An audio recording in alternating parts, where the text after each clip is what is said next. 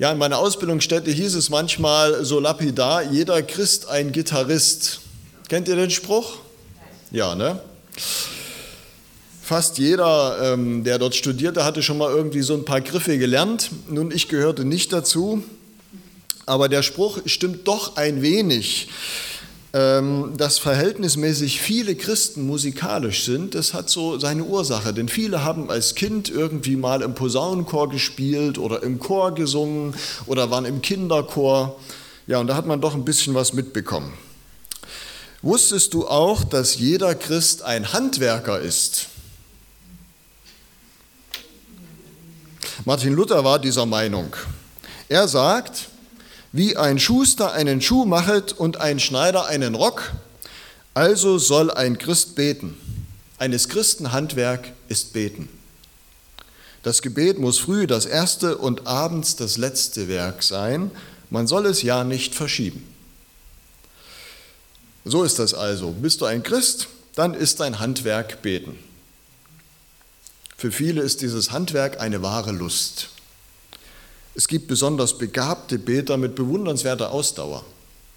Sie sind immer mit Freude dabei und beten für viele Menschen.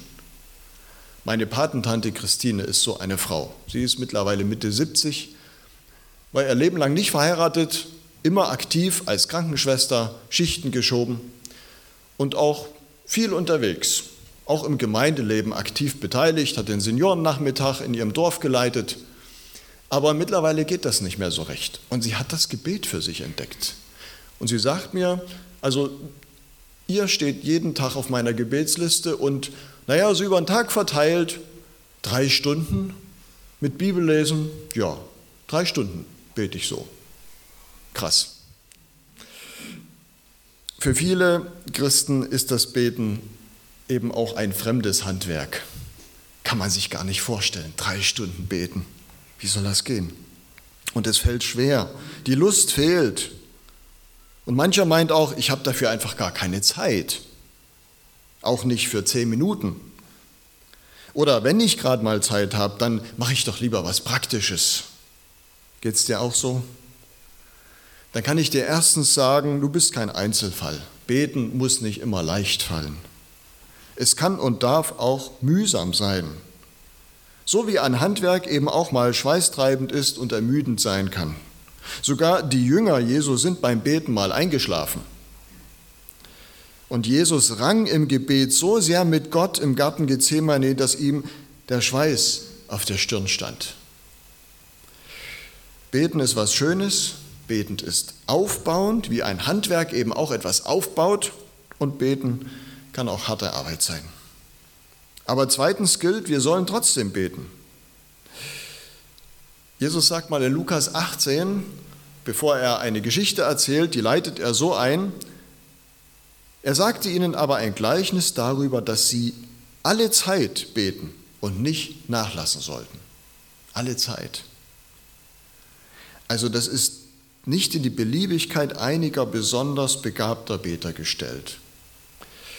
Es ist die tiefste Äußerung des christlichen Glaubens, das Gebet. Beten gehört zum Glauben dazu, wie der Schuh zum Schuster. Und drittens, Jesus lässt seine Jünger damit nicht alleine. Er gibt ihnen gerne Unterricht im Beten. Die Jünger kommen eines Tages auf Jesus zu, als der gerade selber seine Gebetszeit beendet hatte.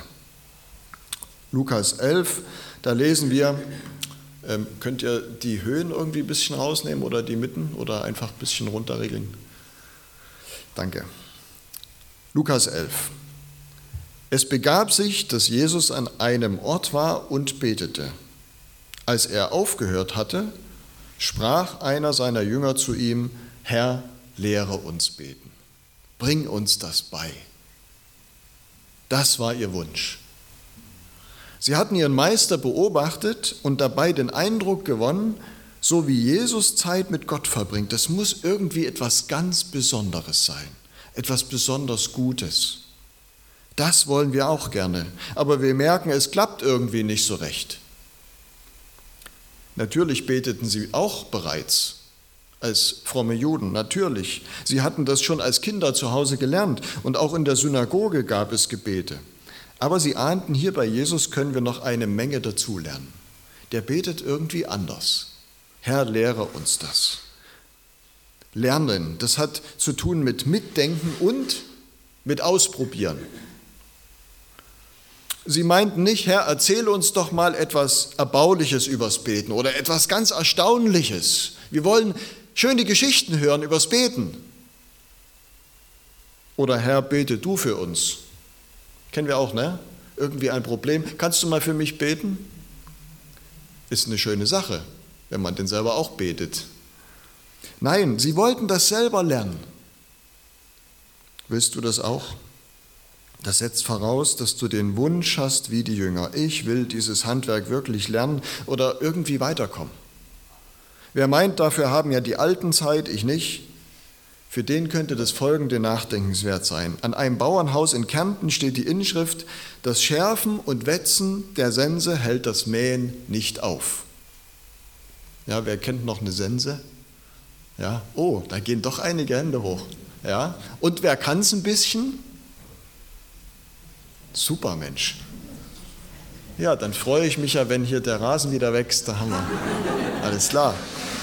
Also, wer, wer schon mal mit der Sense umgegangen ist, der weiß, man muss immer wieder die Sense wetzen.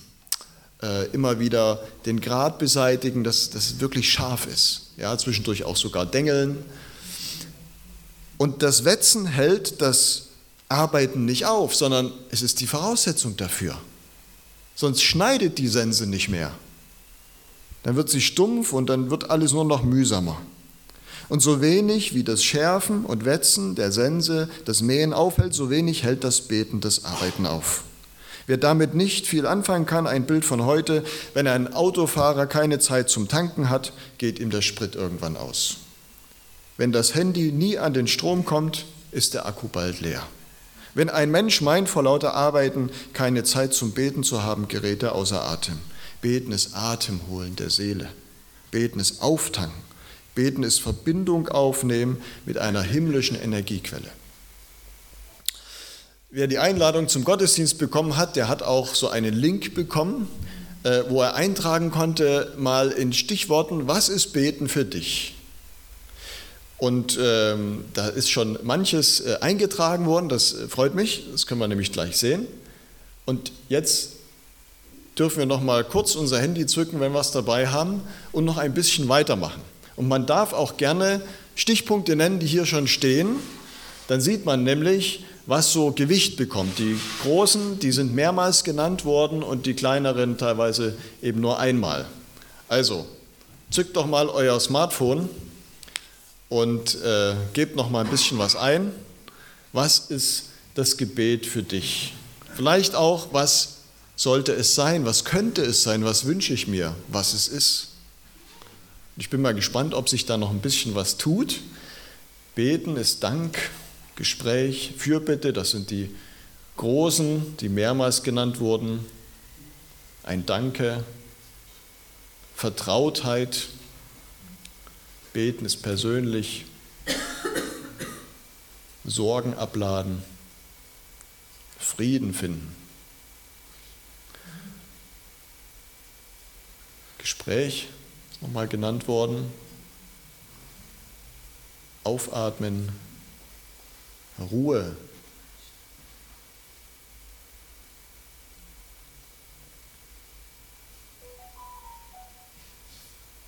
Ja, aber den Ton darf man ausstellen beim Handy, gerne.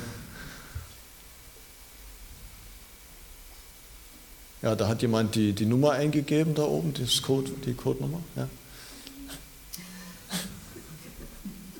Ja, das ist nicht die Telefonnummer Gottes.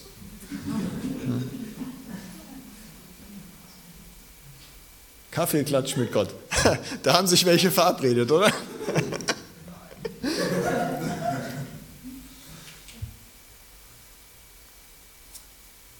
Okay. Ja, sehr vielfältig, was im Gebet alles drinsteckt, was Gebet alles sein kann, auch je nach Lebenssituation. In den nächsten Wochen möchte ich gern mit euch an den Sonntagen darüber nachdenken und es neu ausprobieren, was das heißt, das Beten. Vor allem anhand des Vaterunsers. Wir fragen das mal gemeinsam mit den Jüngern. Herr, lehre uns beten, bring uns da bitte mal noch was bei. Was ist denn wichtig im Hinblick auf das Gespräch mit dir? Gebet als Handwerk, als Atem holen, als Auftanken, Verbindung aufnehmen mit einer Energiequelle, aber noch viel mehr als das ist Beten ein Gespräch. Das wird hier auch deutlich. Jemand hat dich angeredet, angesprochen und erwartet darauf, dass du ihm antwortest. Gott hat sich etwas dabei gedacht, als er dich gemacht hat. Und er hat sich gesagt, mit dem Frank mache ich etwas ganz Besonderes. Und mit der Martha mache ich eine einmalige Person, einen einmaligen Menschen. Und eines Tages wird er, wird sie sich mit mir unterhalten und darauf freue ich mich schon riesig. Wir werden uns im Gespräch begegnen. Ich bin schon sehr gespannt darauf. Das bedeutet es, dass der Mensch zum Ebenbild, zum Gegenüber Gottes gemacht wurde. Vielleicht geht es dir so, dass du gern mehr und intensiver mit Gott reden würdest. Nur ist ja das Gebet dummerweise ein Gespräch mit jemandem, den du nicht siehst. Mit jemandem reden, den du siehst, das kann schon schwierig sein. Man kann schnell aneinander vorbeireden oder sich zum Beispiel auch beim Telefonieren, da ist die Verbindung schlecht. Man kann sich auch verwählen. Ja, mir ist das mal passiert. Äh, in aller Eile wollte ich jemanden anrufen und nach mehrmaligem vergeblichen Wählen merkte ich, ich hatte meine eigene Nummer eingetippt. Beten kann zum Selbstgespräch werden. Du drehst dich nur um dich und deine Gedanken und hast auch irgendwie den Eindruck, da ist sonst niemand. Tatsächlich kannst du am lebendigen Gott vorbeireden. Warum soll gerade dein Gebet den Himmel bewegen? Das, die ganze Völkerwelt betet doch die Moslems beten, die Hindus beten, in allen Religionen wird gebetet. Es hat sogar Gebete zu Hitler und Stalin gegeben. Nun fragst du dich, warum soll gerade mein Rufen Gott erreichen und sein Herz bewegen? In einem Drama von Camus kniet in der letzten Szene eine junge Frau in einem leeren Café. Man hat in der vergangenen Nacht ihren Mann vergiftet. Nun fleht sie zum Himmel, er möchte das Grausige ungeschehen machen. Gott möchte erscheinen und helfen. Und wie sie so schreit und betet, geht die Tür auf. Der etwas beschränkte Hausknecht erscheint. Helfen Sie mir, schreit die Frau. Nein, antwortet der Knecht und geht hinaus. Der Vorhang fällt, Ende der Geschichte. Wie trostlos. Ein Mensch hat geschrien, aber Gott erscheint nicht, sondern an seiner Stelle nur ein beschränkter Knecht. Für viele Menschen ist Gebet so ein Ruf ins Nichts, Sie haben den Eindruck, der, zu dem, zu dem ich gerne reden würde, der ist nicht da. Darum haben sie das Beten aufgegeben und ich kann das gut verstehen. Das Gebet als bloßes Selbstgespräch ist nicht viel wert. Du kannst das Gebet verstehen wie ein Anruf oder eine WhatsApp-Nachricht. Die entscheidende Frage ist, ob du die Nummer des Empfängers hast. Alles hängt davon ab, dass du Kontakt mit dem wirklich, mit dem lebendigen Gott bekommst. Wie beten wir nun, dass es nicht bloß einen Hausknecht, sondern den lebendigen Gott bewegt? Weil diese Frage so wichtig ist, deshalb nennt Jesus seinen Jüngern zuerst die Adresse des Gebets. Darum sollt ihr so beten, unser Vater im Himmel. Die Adresse. Die Anrede heißt ganz einfach unser Vater. Aber so neu war das für die Jünger doch auch nicht. Das kannten sie doch aus den Geschichten des Alten Testaments. Da bezeichnet sich Gott als Vater des jüdischen Volkes. Und in vielen Religionen wird Gott als Vater bezeichnet, der griechische Gott Zeus zum Beispiel. Wie wird das allgemeine Vater denn eindeutig, wenn sich jeder sein eigenes Bild machen kann? Und bei einigen taucht gerade beim Wort Vater der eigene Vater auf. Und der war ein Tyrann, hat seine Kinder gequält. Oder er war ein zurückgezogener Eigenbrötler. Nie kam ein einziges Wort des Lobes über seine Lippen. Und deshalb ist es für den Glauben der Kinder so hilfreich, wenn sie gute Väter haben. Auch fromme Eltern können dem Glauben ihrer Kinder da im Wege stehen, wo sie das Wort Mutter oder Vater verhunzt haben. Hier wäre noch vieles zu sagen und hier ist Heilung nötig. Wer steckt jetzt aber hinter der Adresse unser Vater? Das kann uns nur einer klar machen. Der allererste Beter des Vaterunser, Jesus selber. Jesus tritt mit dem unerhörten Anspruch auf, von Ewigkeit her Gottes Sohn zu sein. Ihm allein ist Gott nicht verborgen. Er schreit nicht ins Dunkel hinein. Sein Gebet ist kein Selbstgespräch. Er ruft zu einem Gott, der da ist. Jesus kann sogar sagen, ich und der Vater, wir sind eins. Zwischen uns passt kein Blatt Papier.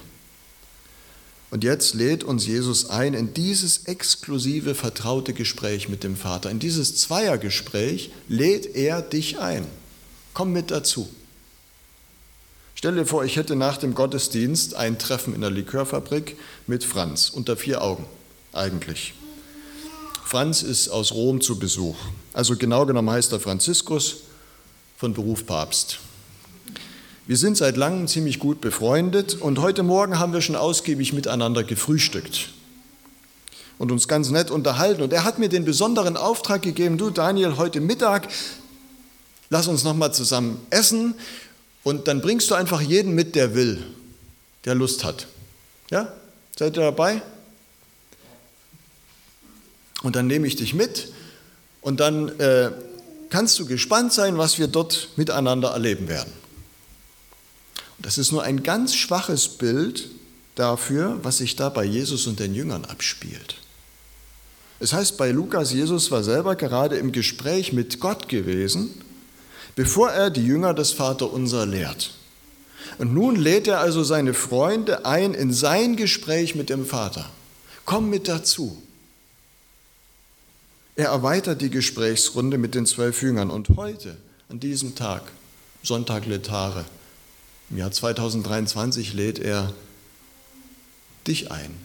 Erweitert er, möchte er diese Gesprächsrunde noch einmal erweitern. Wenn wir im Gottesdienst des Unser Vater sprechen, steht Jesus also mitten unter uns.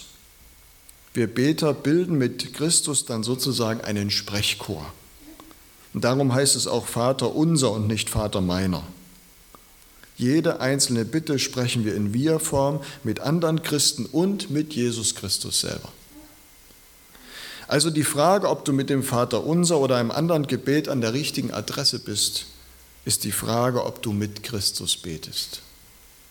Das Unser meint nicht jeden Menschen, der seine Augen irgendwie zum Himmel hebt, in der Ahnung, Brüder über dem Sternzelt muss ein guter Vater wohnen. Nicht die weite Welt, sondern der Kreis der Jünger ist in dem Unser mit drin. Unser Vater können wir nicht nur deshalb sagen, weil Christus uns, können wir nur deshalb sagen, weil Christus uns zu Kindern Gottes macht. Johannes schreibt im ersten Kapitel seines Evangeliums, so viele ihn aber aufnahmen, denen gab er Anrecht darauf, Kinder Gottes zu werden, denen, die an seinen Namen glauben. Das soll nicht irgendeine Exklusivität befördern, sondern Jesus lädt dazu ein, werde selber ein Kind des Vaters und werde Teil meiner Familie.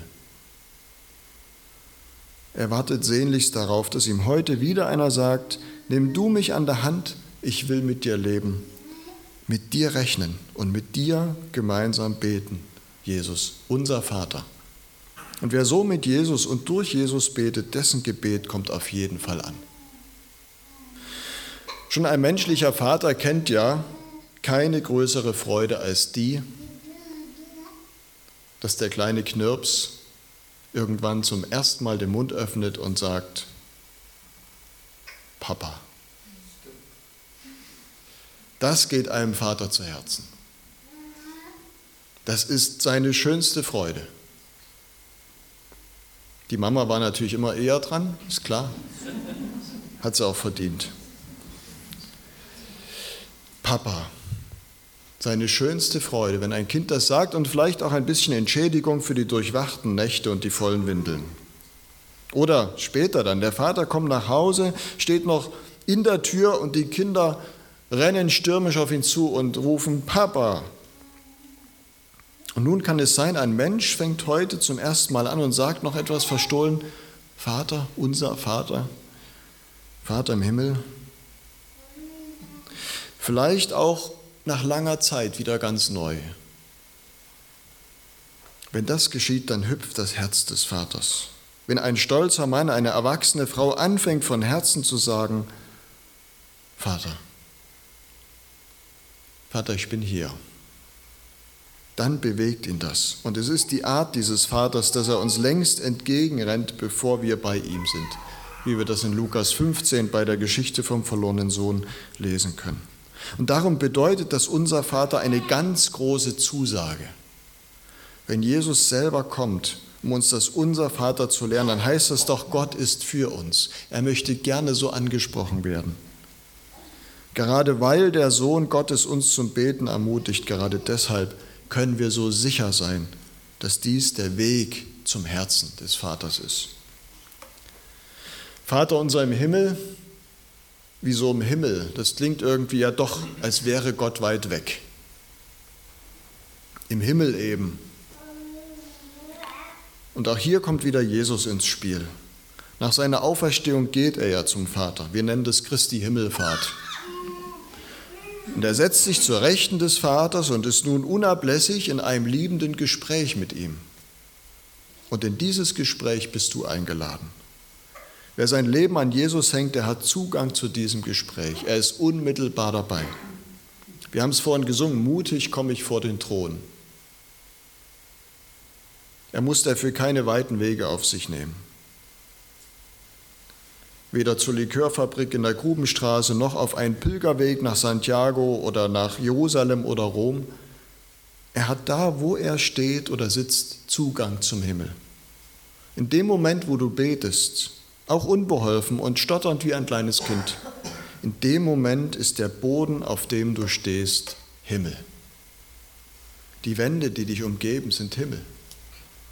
Und wenn es das stille Kämmerlein oder das stille Örtchen ist, wenn du jetzt, wo du Gott keinen Meter entfernt bist, sagst, Vater, dann wird es sofort eine ganz vertraute Anrede.